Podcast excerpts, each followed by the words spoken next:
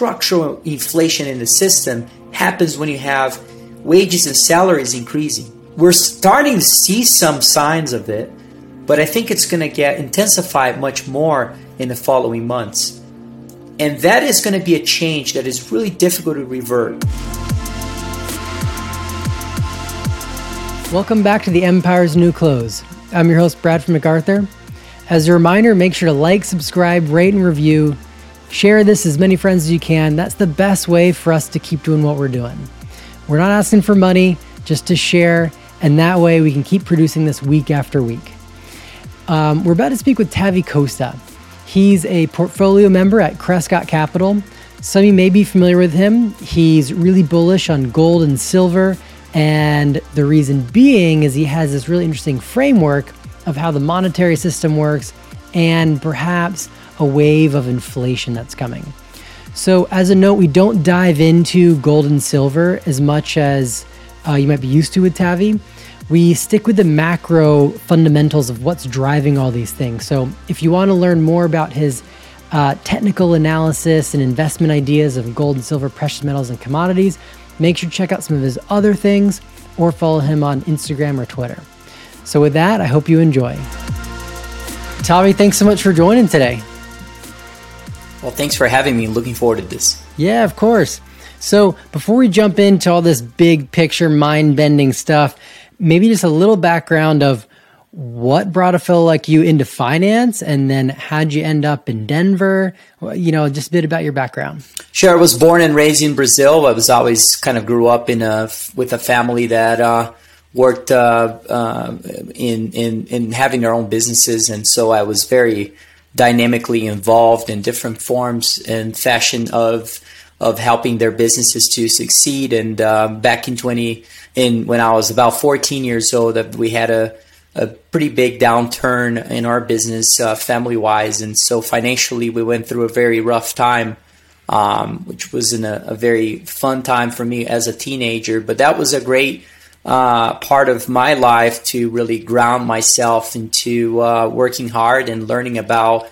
Uh, finance as a whole and trying to really not only protect capital and learn about uh, the, the risk of managing anything, but also how to grow money and be successful uh, with your own business. So I've always kind of grew up with that mentality, and then I um, started playing tennis when I was about 14 years old, and had a pretty crazy dream of moving to the U.S. and uh, to play tennis here, and uh, got recruited to play tennis in college.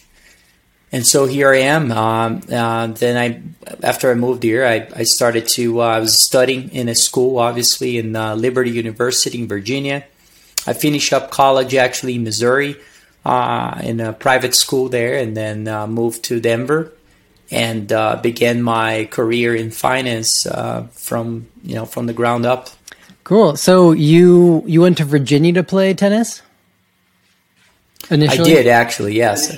Yeah. Oh, okay. I grew up in Georgia, so you're familiar with some of the uh, Southern barbecue, perhaps. Virginia's a bit on that border there. You, you, you can get the good stuff where you might not. So well, I would say uh, it's sort of a vague memory of all that happened in Virginia because I was still learning the language at the time. English was sort of my focus to uh, to be fluent, uh, and so it took me a while to uh, to really even create memories because uh, I was very focused on um, just being able to communicate as a whole and and do well in college. So that was uh, a bit of a tough time. Uh, I wish I would have enjoyed more, as as you were saying. I'm sure there's great things to enjoy in there. So it's interesting. It really sounds like finance was kind of a. Um, there's some real personal roots there from your experiences as a kid and why managing money is so important now. Do you are there any connections between uh, your experience growing up in Brazil and your relationship with the idea of monetary debasement or inflation at all? Like, are there some personal connections there as well, or maybe not so much? Sure. I've, I've usually tell a story that um, I grew up with my parents. Actually, uh, my my dad was I think was in the mid 90s um, when the real, the Brazilian real, was uh, devaluing uh, significantly at the time. And uh, my dad, uh, in order to protect against uh, the devaluation of the currency, he was uh, forced to buy tangible asset, and the tangible asset at the time that he was able to get his hands on was a motorcycle, and he made money on it. So similar to now, right? People buying used cars. Um, my, buy, my yeah. he bought a motorcycle and uh, ended up being a great investment at the time. But uh, we had a sort of a my, more of a hyperinflation environment than just you know whatever type of inflation we're seeing in the U.S., which is tough to measure. But let's call it double digit. Um, you know, it was much worse than here. But uh, so I, I, certainly grew up with the mentality of protecting capital um, and and looking for ways of uh, of of uh, protecting yourself, especially against uh, government policies. Uh, not, you know, most of them are usually not in your favor. So you have to be aware of how uh, invest uh, accordingly. Yeah, well, yeah, investing in motorcycles generally isn't uh, a great way to grow your wealth, but in, in some environments, it certainly can happen. And I can't even imagine the day we have to buy sailboats to save our money. That's the day we know we're hosed to invest in some money pits. There's there's a plenty amount of people buying used cars, you know, and uh, to make money, and uh, I don't know if that's going to work out. I mean, it seems to be a, a, bit overdone. What happened in a used cars world, but who knows, right? I mean, it's just the beginning of uh, uh, inflation becoming the, the prevalent narrative was something we haven't seen, at least in my lifetime, or, or, just I've seen in my lifetime in Brazil, but certainly not in my life that I lived in, in the US. So uh, mm-hmm. Seems uh, a bit different than any other. And I would say none of the millennials and other generations, younger generations, have really grew up with uh, or experienced anything like this. So um, the folks from the 70s certainly do, but we can get into that. It's, it's, definitely very different than the 70s, what we're seeing today, and in my opinion, even more extreme. Yeah, I'd, I'd love to, I really want to get into that. But first, um, I'd actually love to learn a little more about uh, the process of what happened with the Real uh, in the 90s, because I'm no student of Brazil history uh, very specifically. I know there's been bouts of inflation over the years, just like a few of the other countries. Um, but could you dive in a little bit more of that? Like unpack what's that story with the Real um, leading up to it, and then did they implement capital controls? How did they get inflation uh, back under wraps for, for a period? Well, it all starts from when smart money starts leaving a place. And that's why you see hyperinflation and why I think it's such a different scenario to today in the US. But emerging markets usually have much weaker politics, and the leadership um, is, is certainly uh, much more corrupted than in developed economies, even though you find corruption anywhere in the world today. And uh, in the 90s, uh, I think one of the uh, you know the same patterns were happening. So we had you know large corporations leaving and you know leaving capital, uh, and, and, so we're seeing massive capital outflows from major corporations, creating downward pressure on the currency. After you see that, uh, you know certainly it starts the devaluation part of it. The second part that happens is that most of those emerging markets, even though they have a lot of exploration uh, uh, through uh, raw materials, and that's the case with Brazil, they also import a lot of final products. And so when the, their currency devalue, what you find is is also a, a kind of a, a, a cycle, a virtual cycle, or I would say uh, not virtual actually, uh, uh, in a way where the import prices of final products increase significantly, and that's where you start seeing inflation in the system. And the devaluation of the currency only makes that worse. And you know, this the especially the policies that we see on the fiscal side in places like that are much more extreme. So helicopter money policies have been in place in Brazil for a real long time, especially for the bottom fifty percent. You know, in the U.S., that's something new right now. What we're seeing, maybe not new, but uh, you know, not as often as you see in those in those other countries. Um. And so that is really the beginning of, of of the lack of confidence of investors and and and and when inflation becomes the prevalent narrative in those areas, and which is what happened in the '90s. um, you start seeing, uh, you know, average people uh, in terms of uh, financially speaking, um, uh, you know, avoiding to hold cash, and that's what my dad did, and what most people do, and and that uh, exchange of, of, of tangible assets versus uh, cash is what creates a downward, even further pressure on the currency. As you see, you know, then the political environment beginning to deteriorate because as you see inflationary forces rising, you start seeing protests on the street, uh, cost of living begins to rise. Um, it's really a domino effect in a lot of ways, and and that, in my opinion, is is precisely uh, kind of what we're seeing in the U.S. right now, and. Uh, I think that the political environment of those emerging markets they get a lot worse, and we, we see impeachment, and um, you know, which was the case in Brazil, for instance, in the '90s. Um, then we had to reconstruct the whole monetary system and recreate a whole new currency uh, that was supposedly, uh, you know, backed by real international reserves. Um, and uh, and so the redesign of the monetary system takes time uh, but it happened back in the mid to the end part, the last part of the the later part of the of the 90s, and that was a very important, uh, uh, you know, monetary change that uh, readjusted the problems that we had in the early part of the 90s. Uh, but uh, those countries and the society grew up with inflation in, in in their setup in their scenarios, and so it was certainly uh, it's it's hard to leave uh, uh, that from uh, from from a you know from a memory perspective, and so a lot of investors and, yeah. and folks have that uh, that memory, uh, you know, and, and that's that's the issue in the U.S. where we haven't really seen, you know, most of the the younger generations haven't really grew up watching the price of consumer prices and, and services rise significantly, and so um, those are different parts of the, the consequences of those disruptions in uh, in the monetary system. Um, so, yeah, Brazil went through that, and then back in um, I would say 2014, we saw that again, where the president at the time was impeached. And again, a lot of people see this from the lenses of the political environment, when actually, what what what happened really was the monetary system began to fail prior to that. And that was what led to the political disorder. And so I've always thought that that was the case. You don't become Venezuela in one year. You know, it's a it's a sequence of actions that that that makes uh, hyperinflation become an issue. And Argentina is going towards that in a huge way. Um, you know, we, we already saw money, smart money leaving the country. Uh, we already have a very large socialist with a communist mentality, uh, political leadership in place.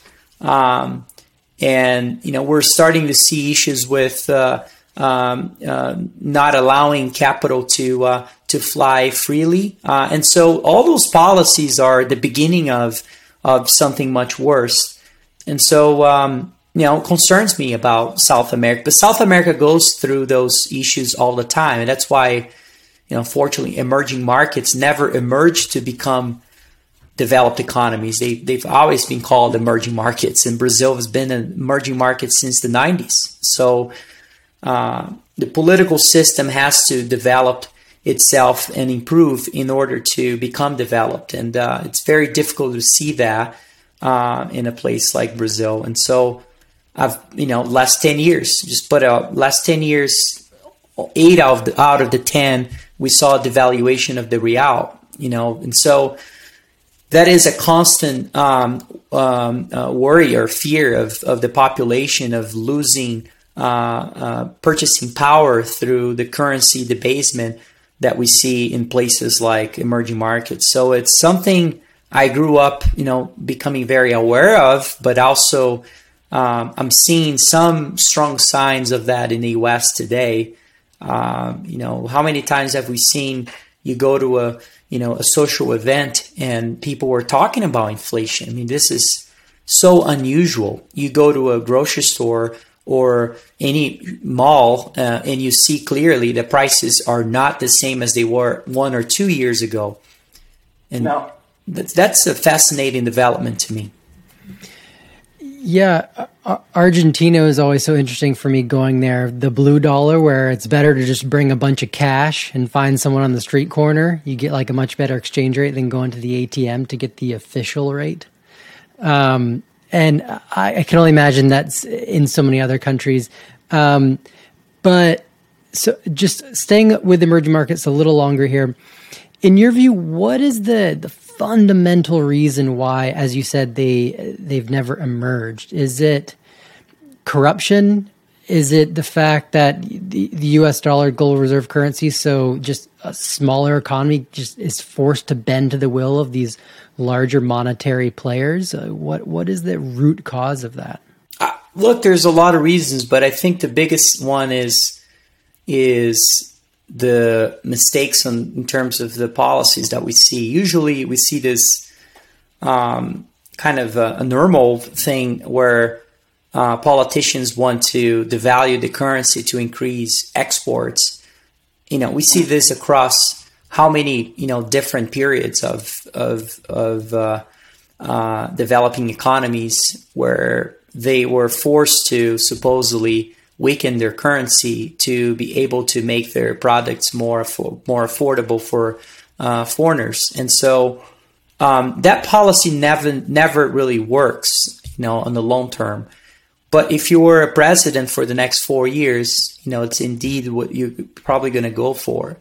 And so um, I think that those those are you know one of the main reasons why we have such a destructive uh, period of of in, a cyclicality of improvement followed by destruction uh, in those in those countries is is uh, I would say very pronounced. But um, I, I don't know. I would say that those are the, the biggest reasons, and the lack of uh, of, of of especially priority. I would say uh, prioritizing the strength of a currency. I mean, if if you know, for any country that has, you know, is is trying to uh, look up to a, a developed economy and perhaps become one, I would start from let's strengthen your currency and allow other businesses and institutions to be able to invest in your place without having the concerns of the risk of of, of devaluation of your own currency. So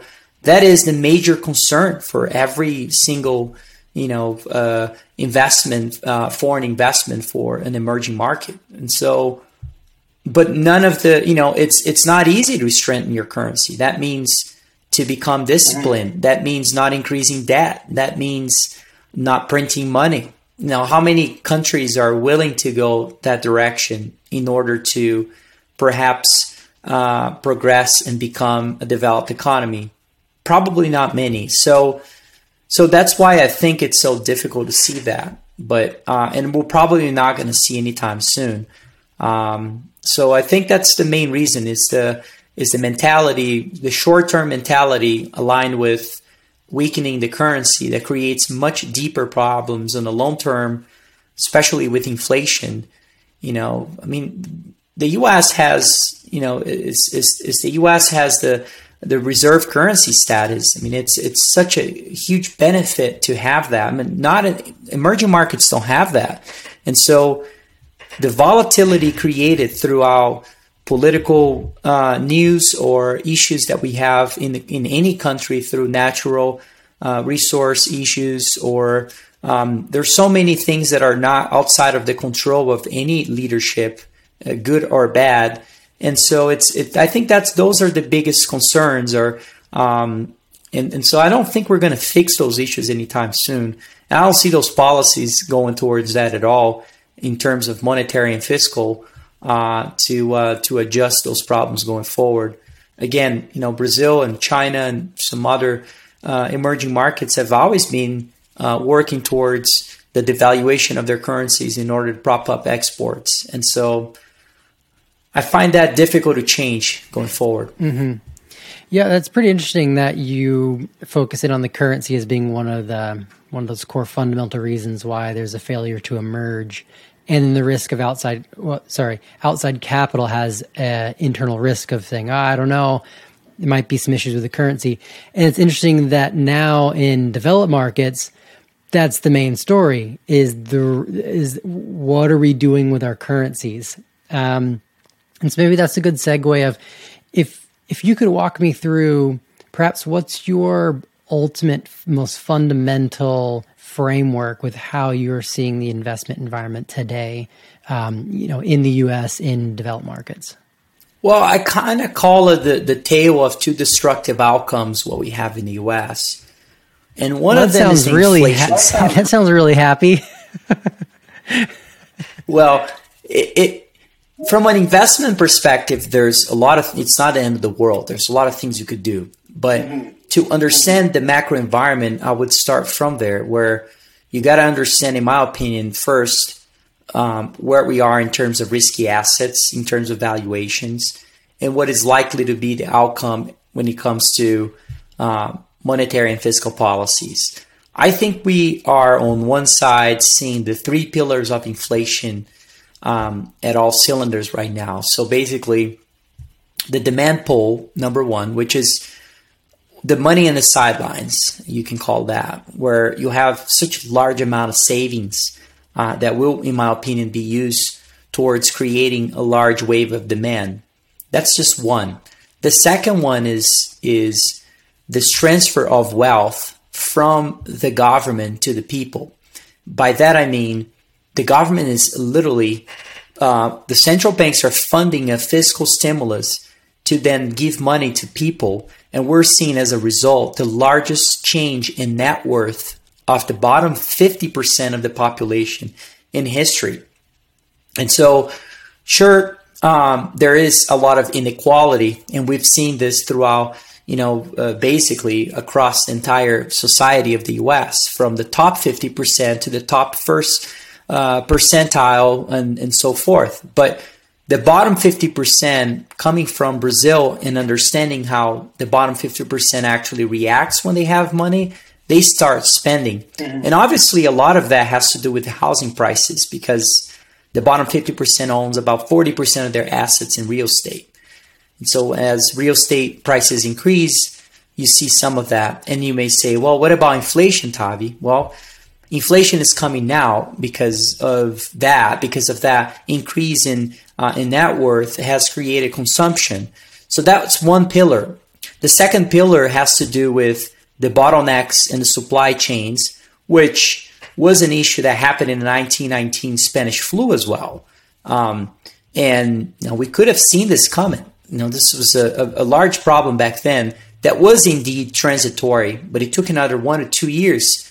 The issue with this, in my opinion, is the lack of understanding from economists to what's actually happening in the commodity space or the natural resources space, where we saw a lack of investments um, for over a decade in this space that has been, has been causing a delay of development of mines and projects uh, in order to explore and and also produce uh, more uh, commodities, especially to um, in, order to to, uh, to to create supply for this new change in the green agenda of electrification in the world to go from the old to the new economy, as most politicians and investors like to say.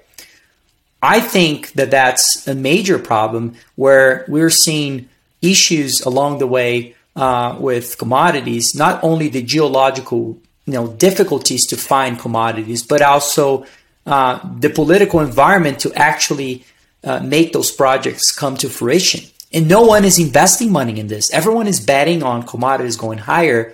There's not much money invested into um, the exploration and production of commodities. Obviously, as money flies, you know, flows into uh, commodity prices, you start seeing that uh, move towards production and exploration because that's what the smart money does.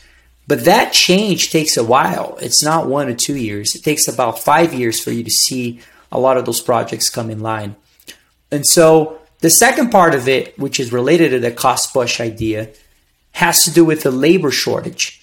And some may say, well, that's transitory, but this move towards the, the you know heavy government intervention in order to give money to people that are not working certainly is creating a, a scarcity of, of, of labor, but also skilled labor. Well, look back in the mining industry. If you are a mining company, it's very difficult for you to find skilled labor to mine or drill or explore or do anything in the in that industry. That industry has been in a depression since 2011 or so. And so I believe that there is a lack of understanding of how the commodities uh, market will work in the following years from a supply perspective, which for me is just as attractive as the, de- as the demand is. But that is the second pillar of inflation, is where tangible assets rise and create this second large force towards pushing consumer prices higher.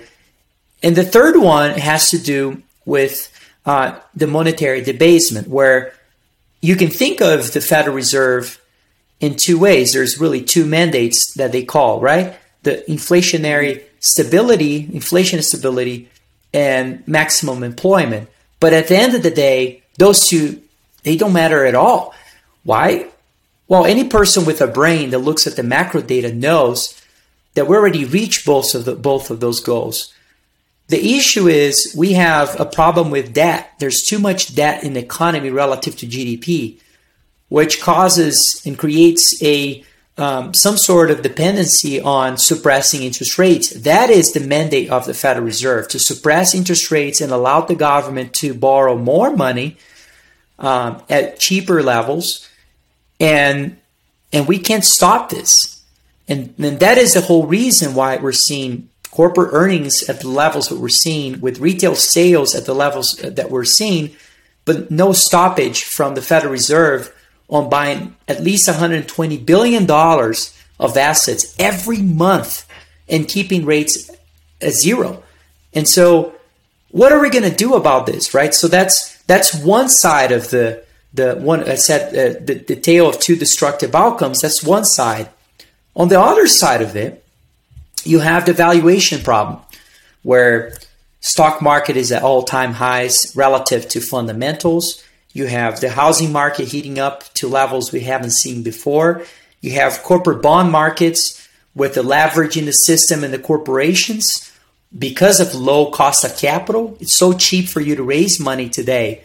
No company, you know, a lot of companies today uh, don't make any money. What's the percentage of companies in the markets today that are not profitable. There's a we've never seen that percentage being so high. And so that is the other side of it because the Federal Reserve has really two two choices. It can continue to do what it has been doing at a cost of creating inflationary forces, or it can stop it all and create a reckoning moment for a lot of those risky assets that depend on the easy money policies. In my opinion, they will continue to do the, take the inflation route. And that is why I believe strongly that what we may see is as cost of live, living begins to rise, what we may see a pressure from from especially workers to um, demanding higher wages and salaries, which is a big reason why we haven't seen inflation. You know, structural inflation in the system happens when you have wages and salaries increasing. We haven't seen that happen yet. And so, or at least in the last 30 years, I think that's about to change. That's the next protests and and and and real um, unraveling uh, this uh, the social environment, in my opinion, in the U.S. will be all about the rise of wages and salaries. And so we're starting to see some signs of it, but I think it's going to get intensified much more in the following months.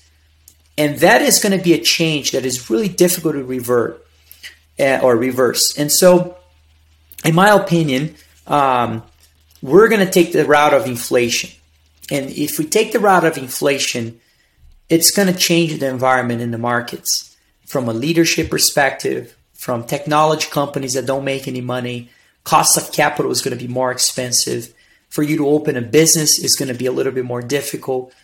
Um, that's not the end of the world. There's a lot of opportunities too, but mm-hmm. I think investors have to be aware of those macro changes in the following following years, given this uh, lack of uh, of, of options from a political environment perspective. Yeah.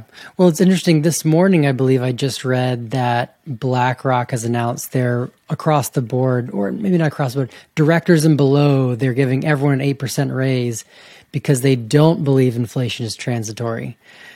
And they're what the largest asset management or something like that. It's so that that's not mom and pop down the corner giving someone a raise. That's a large, that's a big statement from um, a corporation.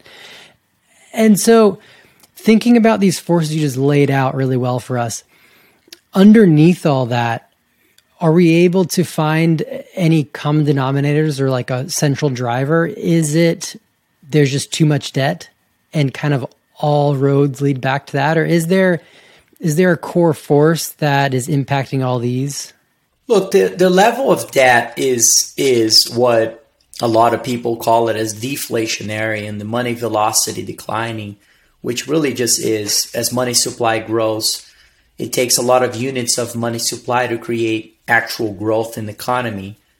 And the levels of debt, in, knowing that um, a lot of parts of the economy are highly levered today, uh, may create a problem with spending and consumption, and therefore reinforce this deflationary uh, issues that we see, especially that we saw in the economy recently.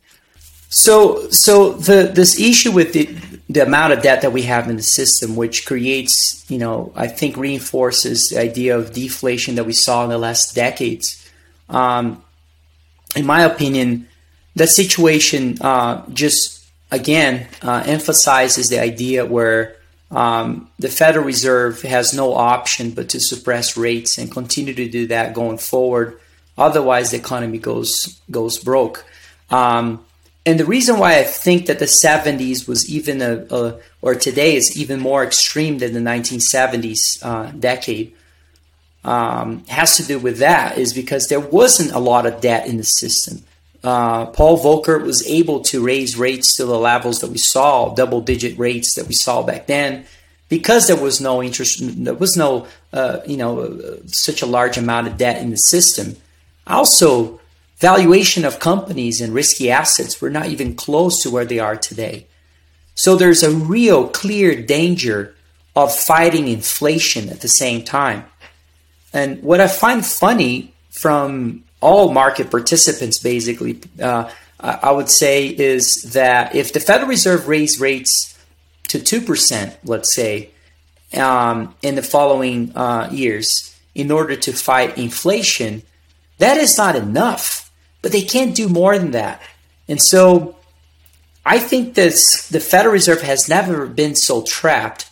And from a capital allocator perspective, looking for alternatives to put money to work and worry about losing purchasing power and, and capital debasing because of the this uh, the money printing policies we're seeing. I think that that's you know forces you to look for tangible assets, and that's why I believe you know we're entering a period where commodities may benefit, but also create reinforce again the inflationary uh, situation and environment that we saw in the 70s. Uh, as investors begin to buy commodities more and more, uh, that pushes the prices of those higher and will have an impact in other things. The other thing that I think it's even more important from an inflationary perspective is um, the deglobalization patterns we're seeing today, which, yeah, it started really when Donald Trump be, was was uh, actually running for president, not even when he was he became the president, but he was really changing that narrative, the political narrative or the geopolitical narrative against China. And now we're seeing quite the opposite. China is sort of um, you know fighting back to the U.S. and you know we're seeing that as well in, in the Middle East and some other areas with Russia and the logistics of global logistics have been uh, not yet uh, you know, have had issues uh, in the last few decades. But that was a major uh, problem in the 70s and the early 90s when oil prices went up significantly because of those geopolitical mm. issues. I think we could see something like that. And usually those trends of deglobalization, they last a long time. And I think that we could probably be entering one too. So you have wages and salaries beginning to rise, in my opinion. You have deglobalization becoming gaining force. Um, you have the, the debt situation that is here to stay, which forces the Fed to, to suppress interest rates and allow everyone to be able to uh, borrow money at cheaper levels. Um, you have the, the money printing in order to accomplish that mission. Um, you have the, the, the constraints from a commodity side of, of not enough capital being used to explore and produce commodities at the same time as this is massive demand from uh, electrification um, and, and different uh, innovations that require uh, those types of metals in order to uh, uh, to to proceed in that green agenda, uh, which also goes against other commodities exploration and production. Um, and so when you start designing, redesigning the world and with those lenses, I'm a little worried that we are, you know, uh, pushing too much towards the inflationary side. And I think we're going to see inflation um, not be transitory as most believe. I think it's going to be more persistent. Um, I don't know after that because I think it will depend on the policies. You know, what we saw today was such an important case where Jay Powell basically was not concerned about this at all. He thinks it's going to be yeah. transitory, and that's what concerns me is is the lack of, of of, of fear towards the rise of inflation, and maybe it's just lack of knowledge or, or experience living in those environments. Certainly not from my side, but from a lot of people, and especially even in the um, with the role of, of running governments uh, not worry at all about what those policies could, could potentially become in the, in the future. Yeah, I'd like to zero in on that a little bit more actually, because you mentioned how we handled inflation in the 70s, and everyone's quite familiar. We had inflation. Paul Volcker, who is the 70s version of um, Jerome Powell, he cranked up interest rates super high, and then that was able to get inflation under control because um, it changed the cost of borrowing, cost of capital. And I think that's a very interesting uh, perspective to keep in mind because, as you say, we can't do that right now. If we raised rates to say 10%, it, it would near blow up the government's budget because the amount of money they'd be spending on interest would be astronomical. I believe if it if it goes up three percentage points from now, it's the same as the uh, same expenditure as Social Security. So you just add on a percentage point at, on top of that, on top of that, on top of that, it gets huge real quickly. We literally couldn't do twenty eight percent. I don't, I don't know how much money that would end up being, but it's it's insane. So there's a big debate right now between is there inflation or de- is there deflation? Inflationist, deflationist. But and my question to you is that does it really matter in in one way because if if if inflation comes which it, it, things are cyclical like inflation deflation they come and go. So it would essentially come at some point whether it's coming now or not. So like it's a mute argument because we don't have the tool. We don't we can't raise interest rates. And so the only other way to do it would be to jack up taxes. We have such a polarized uh, legislation in congress. How could you how could you raise taxes to such a rate to get inflation under control? And so, and so, so that's my question is if inflation comes, how can we get it under control in, in today's environment? Um, I don't think you, you necessarily could. It would be a complete reversal from the policies we're seeing today. Um, and your question is that's why I respect it having two routes and giving probabilities is look, I don't know what route they're going to take, but I believe inflation, given the fact that we haven't seen inflation in the last three, four decades, even more than that, um, I think that uh, policymakers forget the danger of that. And so um, I think that that's uh, more likely that we're going to see uh, that as a scenario. But I respect the fact that the valuations in equity markets and corporate bond markets and sovereign bond markets and housing market, and you keep going, um, are extreme. And so I have to look at this with, you know, again, with wearing my hat as an investor. And I think there's ways to position yourself in this environment. Um, to your question, does it even matter? I kind of don't think it matters to a lot of investments. Uh, there are tangible assets that perform well regardless. The real question is for those assets and mostly commodities is can you see the continuation of monetary and fiscal disorder?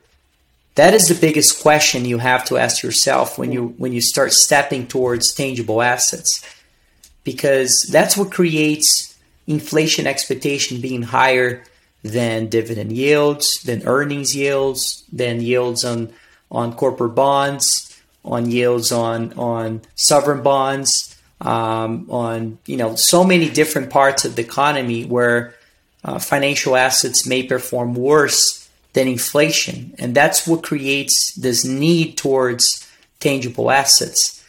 It's it's not every time that you want to own those assets, but there are periods of history where inflation expectations begin begin to rise and run hotter than interest rates uh, and other assets yields. And I think those are the times when you want to hold commodities and other things. But again, go back to the dynamics of flowing capital towards those assets and recreating a force that um, also becomes inflationary. So you know, I respect both sides of the of the coin, but I, am I'm, I'm much more positioned on the inflation side. Mm-hmm. And at the same time, I think that every investor should be aware of where we are in terms of valuations of equity market. At some point, inflation will begin to bother the growth, the the, the darlings of the of the market, the you know, the growth stock, the software companies, and the ones that really have been doing very well because of top line growth. In other words, revenues and sales have been increasing. And for investors, the best investments in the last decade or so are those that have done and have focused very much so on, um, especially reaching a larger audience from you know uh, from your product uh, standpoint. And so, for me, I think the profitability is going to become a priority again as cost of capital becomes more expensive and margins begin begin to to uh, to squeeze to get squeezed by wages and salaries growth, and you can only pass on to the consumer to a certain degree, uh, and so uh, those those dynamics I think will will change the leadership of the market and and, and change as well um, how companies will be successful in the next ten years you just have to be aware of those changes. And I think we're going through one right now. Um, and, and, you got to be looking for ways of protecting capital and, and growing capital in, in that environment, which could be natural resource companies can do very well. Um, you know, growth stocks only focus solely on growing um, uh, growing top line or sales may not do very well. Uh, and so I think those are, you know, kind of the focus where I am now answering your question again. I don't, I don't think the Federal Reserve can and will fight inflationary forces anytime soon. I think they're going to let it, you know, their only option is to allow it to grow more. Uh, perhaps, you know, uh, give a speech a little tougher than we've seen so far in the last few months that may spook the markets. But as they decide not to do anything about it, um, I believe that those pullbacks will become opportunities. And so those opportunities with tangible assets rising will become again a problem. And um, I don't think the Fed can taper anytime soon. So I think we're going to be triggering a long term inflationary problem in the economy here in the US which, uh, as I said before, the last time we saw this was in the 70s and the 1910s, not the 40s. The 40s we saw sporadic increases, not real long term inflation for the whole decade. And so go back to those times and study what are the assets that best perform during those periods. and you'll figure out that, that commodities did very well. So I think just being aware of those those changes and being aware of of what the Federal Reserve may do are some of the most relevant parts of any money manager or investor or any person uh, trying to navigate this macro environment. I com- I completely agree. Understanding the motivations and di- desires of the Fed and those those in power with the levers at their hand. Um, do you do you think that the U.S. needs inflation to inflate its debt away, and and the system needs inflation to inflate all this debt away? So, so do we do we actually need inflation?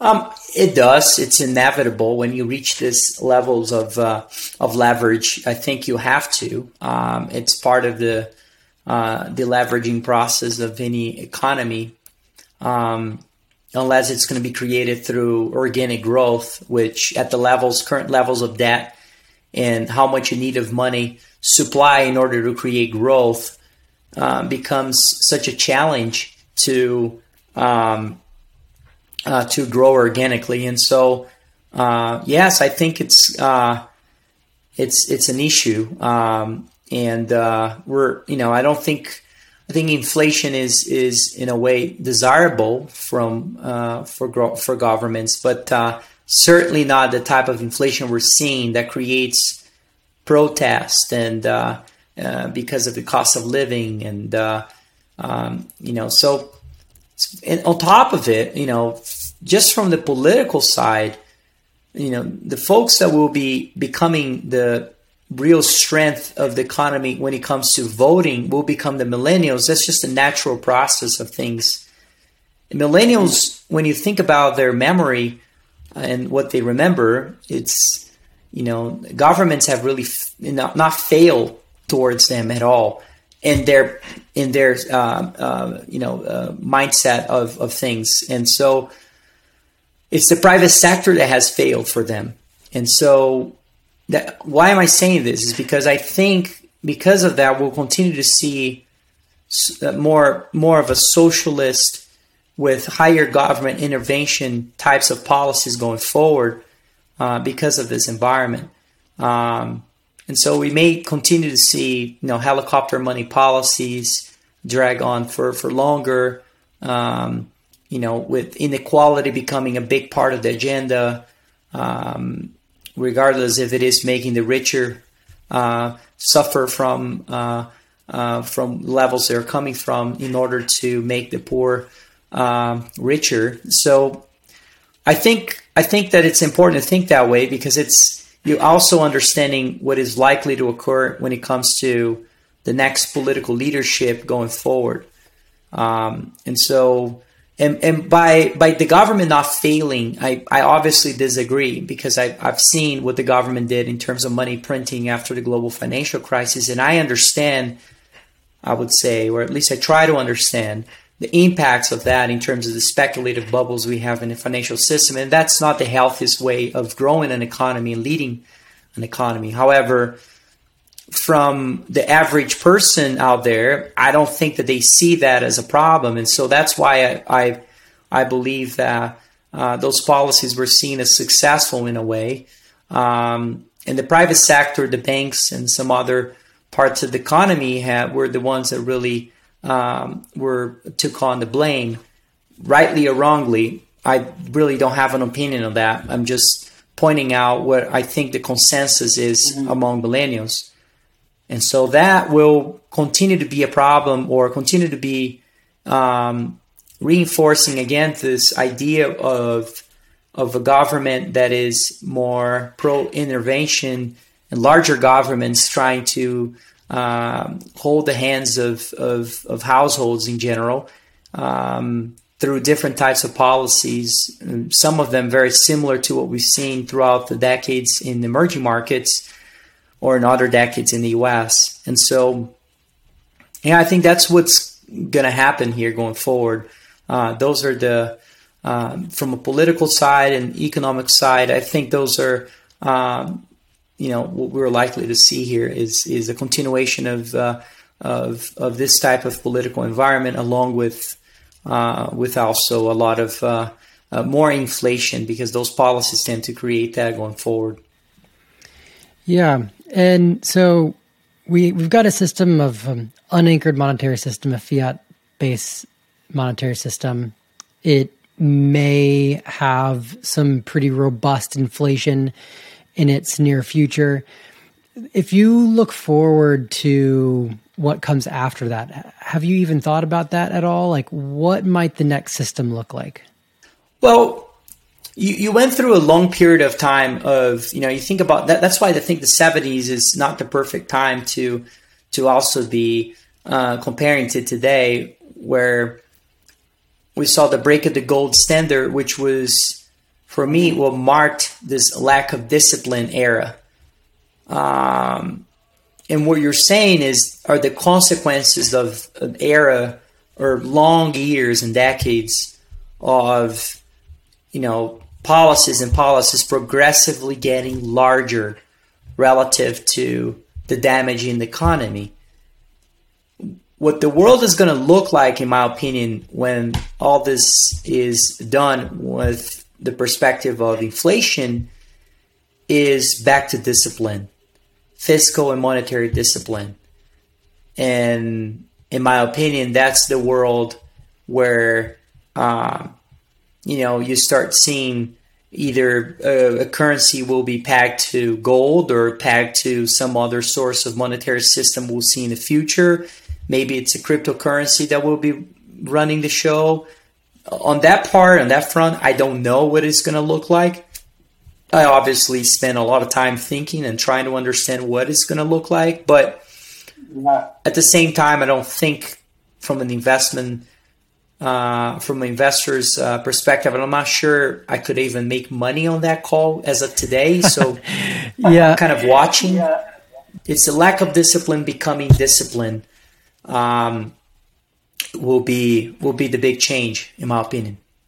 Interesting. So, you you really like commodities for this period, and then the next period, it's even too far to tell. Like, who who knows what that could look like. It would really depend on the type of system that we got. Is it gold based? Is it Bitcoin based? Is it every 50 years there's a debt jubilee because that's some that's an actual form of anchor as well.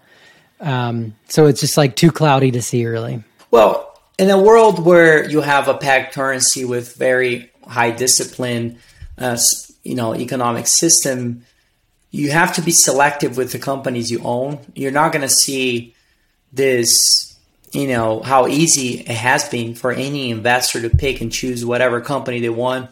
They wake, wake up next day, it's up in prices.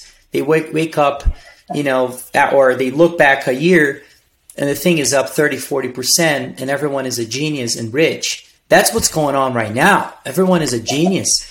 Um, in those environments is what you see Great Depression. It's tough to see Great Depression when you can't when you when you when you are allowed to print money. We we should have seen Great Depression now in in the last year or so, um, but the Federal Reserve decided to go full banana and print as much as they did. You know, something we haven't seen in a, a real long time, and so I think that's. Uh, that's the difference. In the 1929 crash, they couldn't print money. You know, they wish they could have print money. There was there was a fight. There was a uh, you know uh, uh, a war basically of of of different intellectual ideas of printing or not printing money, and that is what creates the Great Depression. The severity of that and the long lasting effects of a downturn in the economy has to do with that too. So, you know, I'm not saying it's a bright world when once you get to the other side either. I mean, there's there's other issues to be aware of, and the declines will be more severe. But what we're doing now, you know, will create a problem where at some point everything else is going to have to be reset to normal levels, and we all don't know when. Um, but the Federal Reserve is not getting even close to stopping the party from growing. It's like what we're seeing now is is a party where everyone is drunk and the Federal Reserve is just continues to give more alcohol and perhaps might get to cocaine soon. And so, you know, what a party animal Jerome Powell is. Yeah, I mean it's that's what it seems like. I mean it's um, you know, like I said, everybody is is making money. Uh, I hear from people talking about day trading, crypto trading. Um, you know that you know they've been beating Warren Buffett. Um, fundamental analysis doesn't matter. You know, and it's sure he hasn't. You know, per- perhaps has been the, the right call for the last year, two, three, four years or so. But no, that that won't last. In my opinion, that is also cyclical, and it's it's given the fact that we are we were in this positive deflationary environment that allowed the the Fed to be so um, uh, so loose in terms of their policies. But now things are changing, and once inflation is is, is starts, it's difficult to uh, to reverse that pattern. And in my opinion, that's that is really what I'm so focused on because I think that's no one is is really looking at this as a real problem, and uh, I am, uh, yeah, that is, you know, I, I, can't stop thinking about how can I protect myself, but also make money in this environment because I think really it's a lot more consistent to history than this transitory propaganda that we're listening to. Yeah. Well, I, you know, you've been so generous with your time. we'll probably wrap it up. And I'd uh, encourage listeners who want to hear more of your technical and investment um, concepts and ideas on commodities and gold and silver and precious metals. You have a lot of great interviews out there where you really dive in the nuts and bolts of those markets and what y'all do at Crescat Capital. Um, so maybe but we you know we touched on a lot of the macro stuff which was really fun so maybe uh, explain to me a bit where folks can find more of your work and um, you know if they want to learn more about Crescat Capital as well. Oh, okay, thank you. Uh, well, it's pretty easy on Twitter at Tavi Costa is my handle. You can find me there. I post things almost daily. Um, I'm also very active on even Instagram at Tavi Costa Macro, and I put out weekly presentations. Say most of most most weeks. Um, of mining companies that we have been investing. And so we explain the thesis behind it. Um, it's mostly exploration companies. So we're really buying a company that has a property, which we believe there's commodities in the ground. And, um, and then we explain a little bit about our macro views, our recent macro views. Um, and so suggest you to go on YouTube and just type Tavi Costa or type uh, Crescat Capital and you find it. We, we also have letters that we put out with a lot of uh, in-depth analysis in um, Crescat.net is the website, uh, and you can check that out too. Awesome. Well, you know when when COVID hit and there was like the full lockdown right initially, my wife and I we uh, we were told like don't go do your sports because you don't want to go to the hospital in case something happens. That was like the government thing at the time where we were. So we bought um, gold pans and we went gold panning for like a week or two. which was pretty fun. That was our COVID activity for the first month. um, you seem, yeah, you but, seem to be more extreme yeah, than I am. oh yeah, I'll send you some nuggets. We no, we, we didn't really find much, but um, but seriously, Tavi, thank you so much for joining. It it's been really awesome to pick your brain and hear a lot of your um, just the way that you look at the world and the investing environment. Well, it was my pleasure. Thanks for the opportunity. Thank you for watching to the very end. If you like our content, make sure to like, subscribe, rate, and review. It is the best way to help us reach the most people possible, and that way we can keep producing content every week. Make sure to drop a comment below of who you'd like us to interview next, and we look forward to seeing you next week.